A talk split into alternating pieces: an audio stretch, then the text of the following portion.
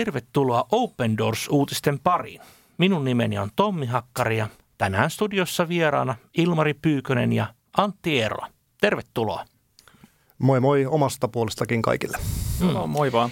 Tänään saamme sukeltaa Pohjois-Afrikan tilanteeseen, sillä Pohjois-Afrikassa on hyvin voimakkaasti kasvanut kristittyjen vaino viime vuosina ja tänään saamme sukeltaa siihen aivan erityisesti siihen, että mitä tämä tarkoittaa ja minkä tyyppisiä asioita Open Doors on tehnyt ystäviemme puolesta.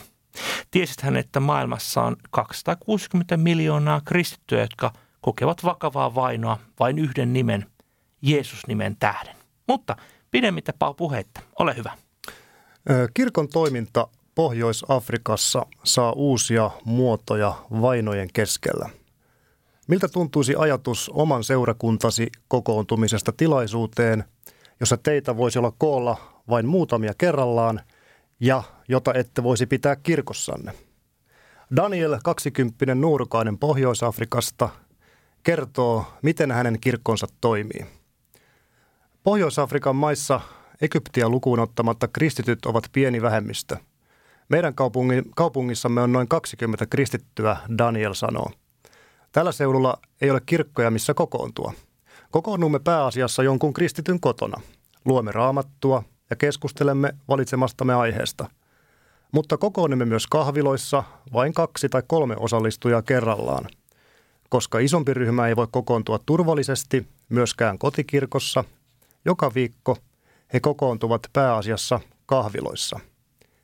Ennen kokoontumista lähetämme toisillemme tekstiviestejä keskustelun aiheista – Kahvilassa ensin rukoilemme ja sitten keskustelemme, mutta emme voi asettaa raamattua pöydälle, vaan meidän on käytettävä älypuhelinta. Lopuksi päätämme tilaisuuden rukoukseen. He eivät kuitenkaan voi rukoilla normaalisti, vaan siten, että he ikään kuin keskustelisivat. Kotona kokoonnuttaessa kaikki eivät voi tulla samaan aikaan tai samaa reittiä yhteen paikkaan.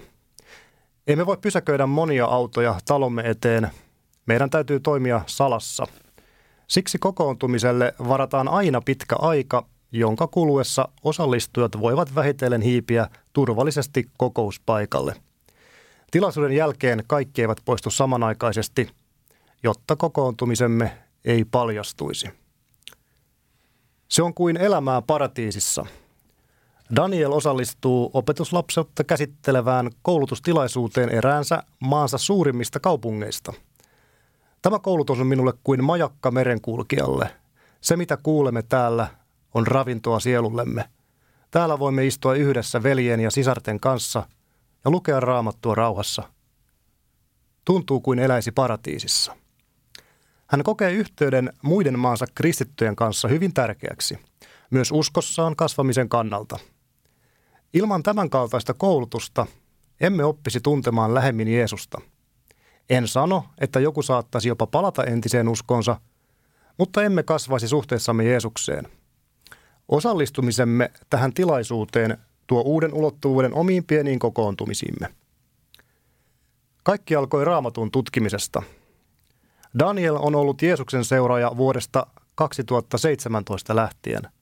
Hänen matkansa kristityksi sai alkunsa hänen alkaessaan tutkia uskontoa, johon hänet oli kasvatettu – Vartuin sunnimuslimiperheessä.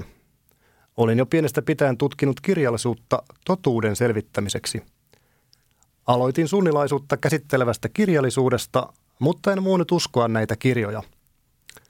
Sitten aloin pitää yhteyttä siia-uskoisiin ryhmiin sekä lukea tähän uskontoon liittyvää kirjallisuutta. Ja jopa vietin jonkin aikaa Iranissa. Siia-uskon sydänmailla hän toivoi löytämänsä totuuden, mutta ei löytänyt. Palattuaan kotiinsa vuonna 2017 Daniel alkoi lukea arabian kielelle käännettyä raamattua. Tällöin hänen elämässään tapahtui muutos. Se, mitä luin raamatusta, kosketti minua. Tuntuikin olisin nyt löytänyt totuuden. Lukeminen raamatun Jumalasta, meistä hänen lapsinaan ja yhteydestämme Jumalan kanssa kosketti minua syvästi. Islamin uskossa en kokenut, että minulla olisi ollut yhteyttä Jumalan kanssa. Kuitenkin halusin yhteyttä Jumalan kanssa. Jatkoin lukemista ja katsoin kristillisiä televisio-ohjelmia. Näin minusta lopulta tuli uskova kristitty. Minua erityisesti viehätti Jumalan lapseksi tuleminen. Se, että olen Jumalan perillinen, en enää orja. Islamin uskossa tunsin, kuin olisin, tull, kuin olisin ollut Jumalan orja. Pian kääntymyksessä jälkeen Daniel kuitenkin alkoi epäillä uskoaan. Epäilys tuli sen jälkeen, kuin luin raamatusta profeetoista. Olin ajatellut, että profeetat eivät voisi tehdä mitään väärin, mutta raamatun mukaan hekin tekivät toisinaan väärin. Minun oli ymmärrettävä, että ainoastaan Jeesus, Jumalan poika, ei tehnyt syntiä eikä mitään virheitä. Kaikki muut ihmiset tekevät syntiä, mutta Jumalalta saamme anteeksi antamuksen. Daniel toivoo, että myös hänen vaimonsa kääntyisi kristityksi. Sanoisin, että hän on jo matkalla. Annoin hänelle raamatun luettavaksi. Olen varma, että hän pääsee perille, koska hän näkee minussa tapahtuneen muutoksen ja kuulee minun rukoilevan. Daniel myös toivoo vaimonsa tulevan kääntymykseen tekevän elämästä kristittynä helpompaa. Kotini ulkopuolella tuntuu kuin eläisi sodan keskellä tai vankilassa – Tuntuisi hyvältä tulla kotiin kristityn vaimon ja pienen lapseni luo. Eläessämme kristittyinä meillä olisi oma pieni maailmamme. Koskettava tarina siitä, millaista on elää kristittynä Pohjois-Afrikassa. Tässähän poimin ajatuksia, että todella kahvilat ovat heidän kirkkonsa. Eikö se voisi olla näin meillä Suomessakin, että todella tulisimme ulos niistä kirkkobunkkereistamme ja menisimme kahviloihin kohtaamaan ihmisiä. Kyllä, varmasti ja, ja varsinkin tässä tilanteessa, kun me saamme vielä vapaasti kokoontua, niin se, se olisi ehdottomasti sellainen asia, mitä me voimme ja saamme vielä tehdä. Tämä on aivan totta. E, kahvilassa todella kokoonnutaan. Siellä ei voi olla raamattu edellä. Älypuhelimesta luetaan raamattua. Kaikki tämä salailu – Tämä on todellisuutta vuonna 2020. Ajattelen näin, että, että paljon on asioita, joista me saamme olla hyvin kiitollisia täällä Suomessa. Ja minua kosketti myös tässä tarinassa nimenomaan tämä, että raamattu, Jumalan sana, herätti tämän ystävän vuonna 2017 ja niin se on aina ollut ja niin se aina tulee olemaan. Jumalan sana vakuuttaa. Kyllä, ja on äärettömän tärkeää, että, että meillä jokaisella on mahdollisuus tutkia Jumalan sanaa. Ja se on, se on se, mistä meidän kaikkien tulisi saada nauttia. Kyllä. Ja jos, jos ajatellaan, ajatellaan sitä asiaa näin päin, että meillä ei olisi vaikkapa Suomessa omankielistä raamattua, juuri siksi raamatun kääntäminen on hyvin tärkeää työtä. Jotenkin ajattelen näin, että me emme Suomessa oikein osaa ymmärtääkään, mikä etuoikeus meillä on, että meillä on raamattu omalla äidinkielellämme. Ja todellakin siunaamme vahvasti tätä työtä ja tehdään uusien, uusien kielien saattamiseksi Jumalan sanan, Jumalan sana äidinkielelle.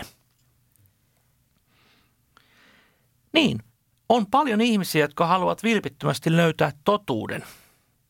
Miten me voisimme, tai tuntuu hyvin vaikealta ajatella, että maassa, jossa ei todella voi millään tavalla – virallisesti ei, ei voi kadulle kutsua ihmisiä uskoon, ei ole, ei ole tämmöisiä tapoja, niin siellä käytetään mediaa. Eli tässähän mainitaan, että televisio on yksi tapa ja radioaallot, millä evankeliumi voi mennä tällaisiin suljettuihin maihin, missä kristittyjä vainotaan. Kyllä, ihan totta. Ja jotenkin tässä tuli mieleen tämmöinen hyvin lohdullinenkin asia, kun ajattelee tätä ystävää siellä, niin, niin tällainen tuli mieleen, anokaa niin teille annetaan, etsikää niin te löydätte ja kolkuttakaa niin teille avataan. Eli, eli hän, hän halusi vilpittömästi löytää totuuden ja hän myös löysi sen. Kyllä. Ja juuri tämä ajatus siitä, että monille muslimeille tämä valtava totuus ja löytö, että emme ole enää orjia, vaan olemme vapaita. Todella Jeesus tekee vapaaksi. Ja se on todella, todella se suuri ilosanoma, mitä, mitä, mistä me olemme Suomessa saaneet jo vuosisatoja nauttia ja mistä nyt sitten Pohjois-Afrikassa yhä useampi, koska sillä alueellahan on kaikista vainoista huolimatta kuitenkin suuria herätyksiä meneillään. Kyllä, se, se on ihan, ihan totta ja ehkä meillä myös on, on, on heistä paljon opittavaa siinä, että kaiken tämän keskellä niin, niin he elää todeksi Kristusta. Ja jotenkin ajattelen, että tänne meidän arkeen niin me myös helposti pystymme ikään kuin piilottamaan oman uskomme, jos ymmärrätte, mitä tarkoitan. Mm, juuri näin. Minua ainakin tämän tarinan ja Danielin todistuksen äärellä puhuttelee juuri se, että hän kaikesta huolimatta, vaikeuksista huolimatta, haluaa laittaa kaiken peliin. Ja myös hänen toivonsa ja rukouksensa myöskin hänen puolisonsa puolesta, niin on varmasti meille monelle suomalaisillekin kipeä asia. Eli että oma puoliso voisi olla myös uskossa, joko perhe saisi kasvaa Jeesuksen tuntemisesta. Jotenkin ajattelemme näin, että niin kuin hän sanoi, että, että kotini ulkopuolella tuntuu, kun eläisin sodan keskellä tai vankilassa. Niin, tämä on varmaan se henkinen ja hengellinen ilmapiiri monissa Pohjois-Afrikan maissa. Pohjois-Afrikan maathan ovat valitettavasti vaipuneet entistä syvemmälle kristittyjen vainoissa. Monet niin sen alueen maista ovat hyvin voimakkaastikin viime vuosina nousseet vainoja mittaavalla World Watch-listalla. Mutta usein kun keskustelemme vainottujen kristittyjen kanssa, heidän ensisijainen pyyntönsä on, että voisimme rukoilla heidän puolestaan. Ilmari, voisitko johdattaa meidät rukoukseen? Joo, totta kai. Rukoillaan. Herra, siunaa kaikkia Pohjois-Afrikassa olevia kristittyjä ja anna heidän elää rohkeasti kristittyinä siellä vaikeiden, vaikeilla alueilla. Auta heitä heidän kokoontumisissaan, että voivat turvallisesti kokoontua yhteen ja lukea sun sanasi ja oppia susta Herra ja myöskin rohkaista toinen toisiaan.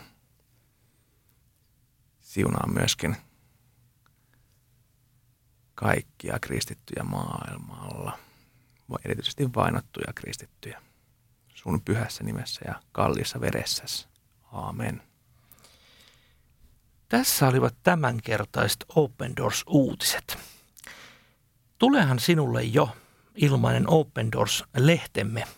Jos se ei vielä tule, niin voit tilata sen ilmaiseksi osoitteesta opendoors.fi kautta liity. Näin saat lisää tietoa vainotuista velistä ja siskoistamme ja saat myöskin rukouskalenterin, että voit täsmällisesti rukoilla vaikka joka päivä vainottujen kristittyjen puolesta. Kiitos, että olet auttamassa ja rukoilemassa vainottuja kristittyjä. Kuulemiin. Kuulemiin.